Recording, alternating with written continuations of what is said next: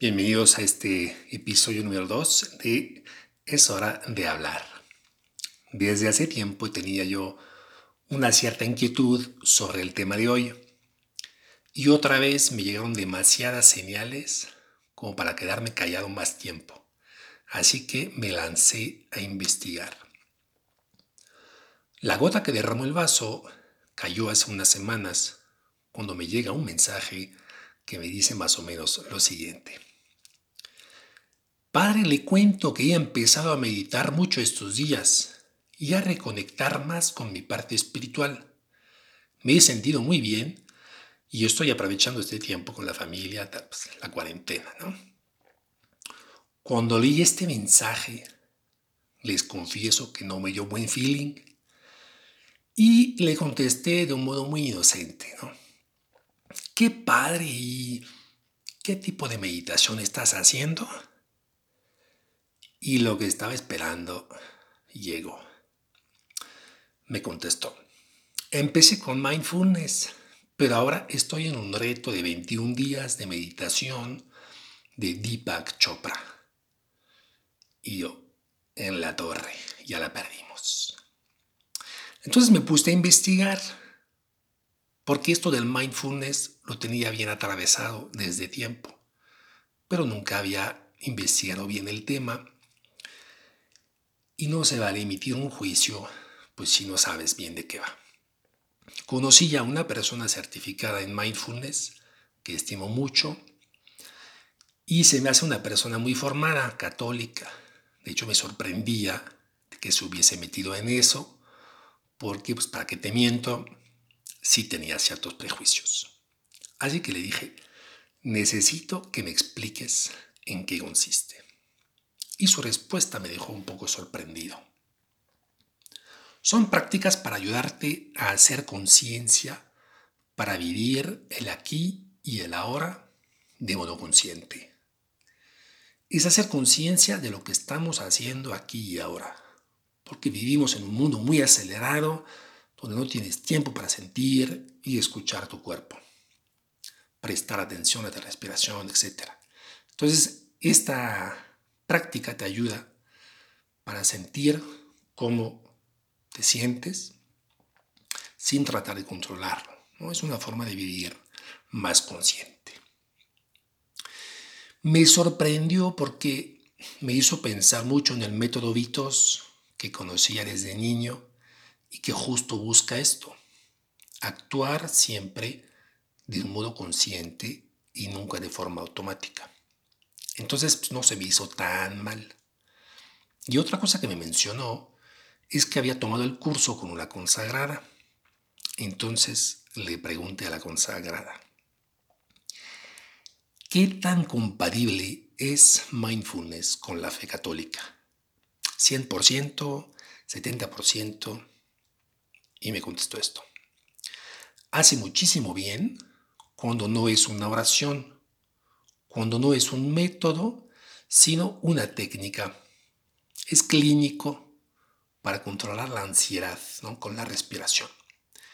Y también sirve de preludio de entrada a la oración. Eso me pareció muy bien. También me mencionó que un compañero mío tenía un podcast sobre el tema. El podcast se llama Es de Humanos, es del padre Miguel y Rodrigo y habla 100% de mindfulness. Entonces lo fui a escuchar. Rodrigo también está certificado en mindfulness, por lo tanto sabe de qué habla. Entonces ahí aprendí más. ¿no? En resumen, la atención plena o mindfulness es la capacidad humana de prestar atención en el momento presente, aceptándolo y sin juzgarlo. Entonces, pues a priori no tiene nada que vaya en contra de la fe católica. El problema, yo creo, es que uno se puede confundir porque hay también quien use mindfulness con otra óptica, que simplemente un estar más consciente del momento presente. Basta buscar en internet y vas a ver ahí que hay un poco de todo. Regresaremos al ratito cómo aplicar esto en mi vida de bautizado. Pero analizando el problema que veo que hay en la raíz de todo esto, es que hay muchos cristianos a los cuales nunca les enseñaron a orar, ni mucho menos lo que es la mística cristiana. Por eso se mueren de sed. Y entonces, pues ven en el jardín de al lado una fuentecita, un pasto que parece más verde, porque desconocen las bellezas que tienen en su casa. Por eso lo de la meditación les llama la atención, les atrae. Vamos a ver ahora qué es lo que realmente ofrece esta fuentecita del jardín del vecino. Analicé las meditaciones del reto de 21 días de Deepak Chopra y les voy a compartir pues, mi punto de vista. Saqué unas frases de ahí. Espero que estén sentados porque está muy grueso. Obviamente maneja todos los términos del New Age, abundancia, universo, energía. Pero bueno, escuchen. Cuando logramos alinearnos con esta energía, el universo conspira para que empecemos a sentir cómo nuestros deseos se materializan aún antes de que se hagan realidad en el plano físico. O yo creo mi abundancia desde una fuente infinita. O yo soy existencia absoluta, soy un campo de todas las posibilidades. Y luego está este ejercicio. Imagínate que estás sentado en un espacio infinito que no tiene principio ni fin. Con cada inhalación te vas disolviendo en este campo infinito de energía hasta que te conviertes en parte de ella. De la persona que eras, ya solo queda tu conciencia, pues tu cuerpo y mente desaparecieron junto a todo lo que tú piensas, que es lo que te hace ser tú mismo. Nombre, trabajo, historia, personalidad. En este estado puedes experimentar tu conciencia en su estado más puro. Y es aquí en donde todas las potencialidades son posibles. Todo lo que tú desees hacer y ser está a tu alcance. Todo lo que deseo está dentro de mí. Bueno, esas son algunas citas que son las más representativas de ideas muy particulares. Pero también, obviamente, pues tiene cosas buenas. Hasta hay citas de Madre Teresa, de Martin Luther King, em, Buda, o sea, frases muy bonitas. O pues, la tarea de agradecer a las personas que te aportaron en tu vida y desearles el bien, ¿no? Pero pues es muy limitado. Vamos a ver en qué. Para analizar bien y entender lo que hay atrás de estas afirmaciones, quisiera compartirte algunas preguntas que saqué de un documento de la Conferencia Episcopal Española y que justo le dan al clavo de todo lo que quiero explicarles hoy. Se llama Mi alma tiene sed de Dios. Es del 2019. Primero, la oración es un encuentro con uno mismo o con Dios. Es abrirse a la voluntad de Dios o una técnica para afrontar las dificultades de la vida mediante el autodominio de las propias emociones y sentimientos. ¿Es Dios lo más importante en la oración o uno mismo? Segundo, en el caso de que se admita un ser trascendente, ¿tiene un rostro concreto o estamos ante un ser indeterminado? Tercero, ¿qué aspectos propios de otras tradiciones religiosas pueden ser incorporados por un cristiano en su vida espiritual? Creo que esto nos ayuda mucho a discernir en lo concreto qué me puede ayudar y qué en el fondo me va a confundir. Empezando desde lo más básico, la visión del hombre, del mundo y de Dios que tiene la tradición judeocristiana y la de las tradiciones orientales de las que se inspiran el yoga y este tipo de meditaciones muy de moda hoy en día. Esta visión o concepciones del mundo son opuestas, son incompatibles. Me explico. Una considera a Dios como un creador que trasciende su creación, un creador del todo diverso a su creación. Dios es y la creación también realmente existe. La otra tiene una visión de un ser divino inmanente en el que se disuelvan todas las apariencias ilusorias y por eso divinizan el universo. Es así como tu conciencia es esa chispa divina que hay que liberar de la materia donde vino a terminar. Por eso el ciclo de reencarnación necesario para purificarse y llegar pues, al nirvana, donde te disuelves en el todo, perdiendo tu especificidad, tu ser personal, ¿no? Diríamos. Ahí no hay dualidad, creador, creado, padre, hijo. Al final, lo que se busca es una fusión con esa divinidad impersonal, perdiendo mi individualidad, que es ilusoria de todos modos. O sea, nada que ver con la visión judeo-cristiana que te enseña que Dios te hizo con un acto de amor único y irrepetible, que existes con ese cuerpo que eres de una vez para siempre. Fuiste creado para la eternidad y resucitarás al final de los tiempos con ese mismo cuerpo, pero glorioso, y que nunca dejarás de ser tú, porque así Dios te quiere y te ama. No te crea para que te disuelvas en Él, sino para encontrarte y encontrarlo a Él personalmente y entrar en una comunión de amor donde la alteridad, el yo humano y el tú divino subsiste. Espero que haya quedado claro. Pero hay otra gran diferencia entre estas, estas dos espiritualidades y es su dinámica. En la primera, eres creado imagen y semejanza de tu creador y existes para entrar en comunión de amor con él pero una comunión en donde tú existes y creces como persona y Él realmente se encarga pues al 99% del asunto.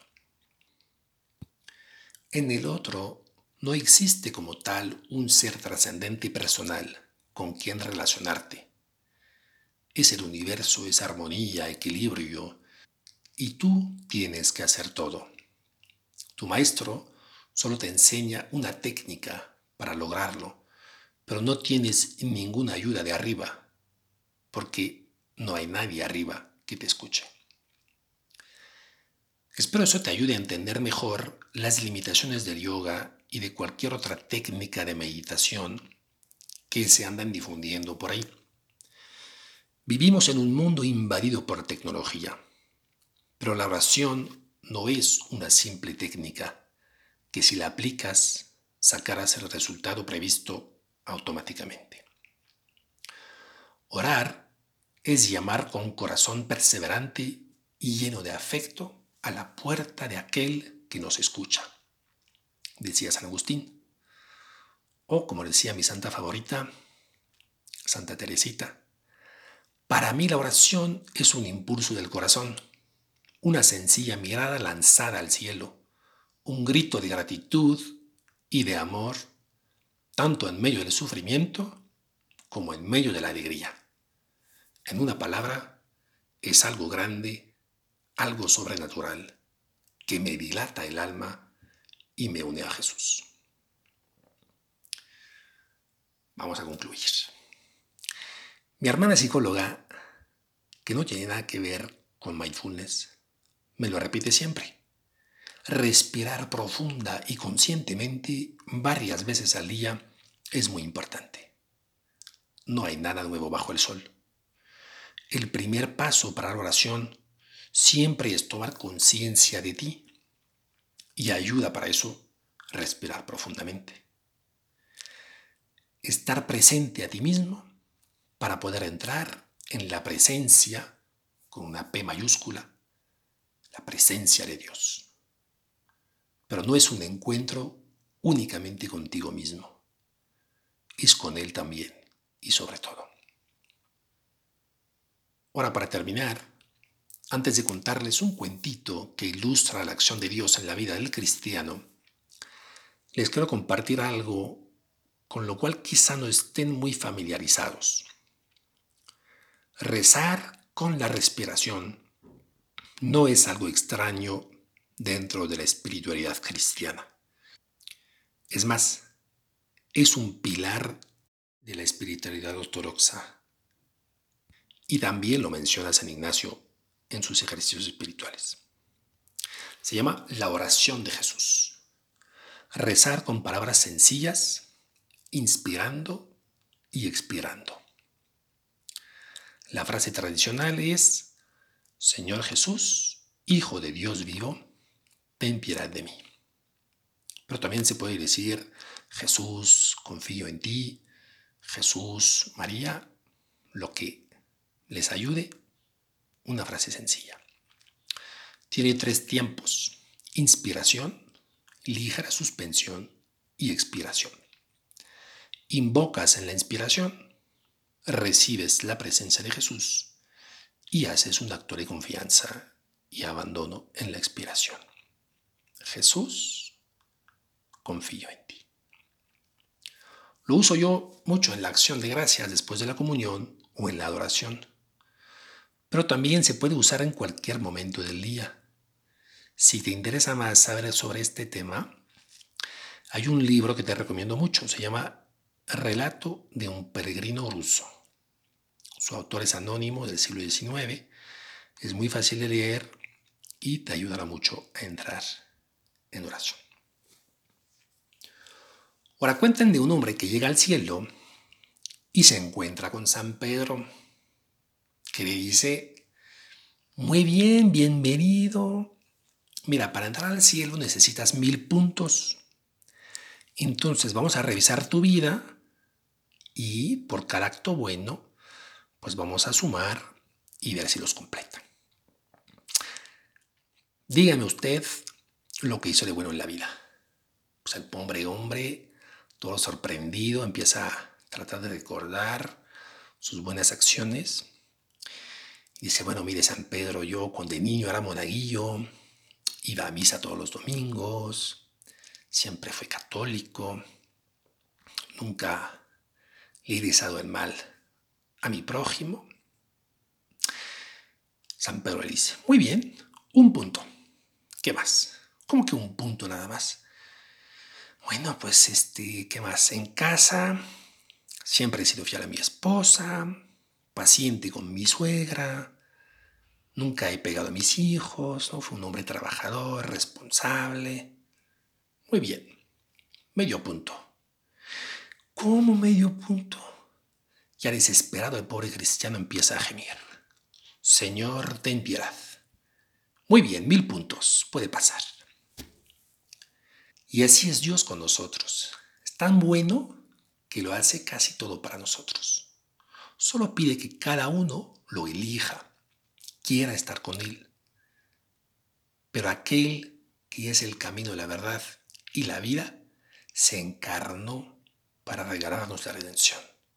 Así que realmente somos unos consentidos de Dios y no tenemos mucho que hacer más que dejarnos amar y abrazar por Él. Muchas gracias por escucharme. Espero que te haya ayudado. Cualquier pregunta, no olvides en escribirme a mi cuenta de Instagram, Padre Jan Capellán. Dios te bendiga y te cuide siempre.